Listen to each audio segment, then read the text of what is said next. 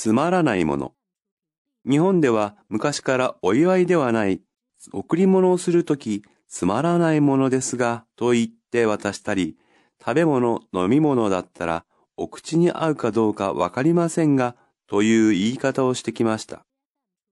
大切な人に渡すものですから、つまらないものであるはずはない。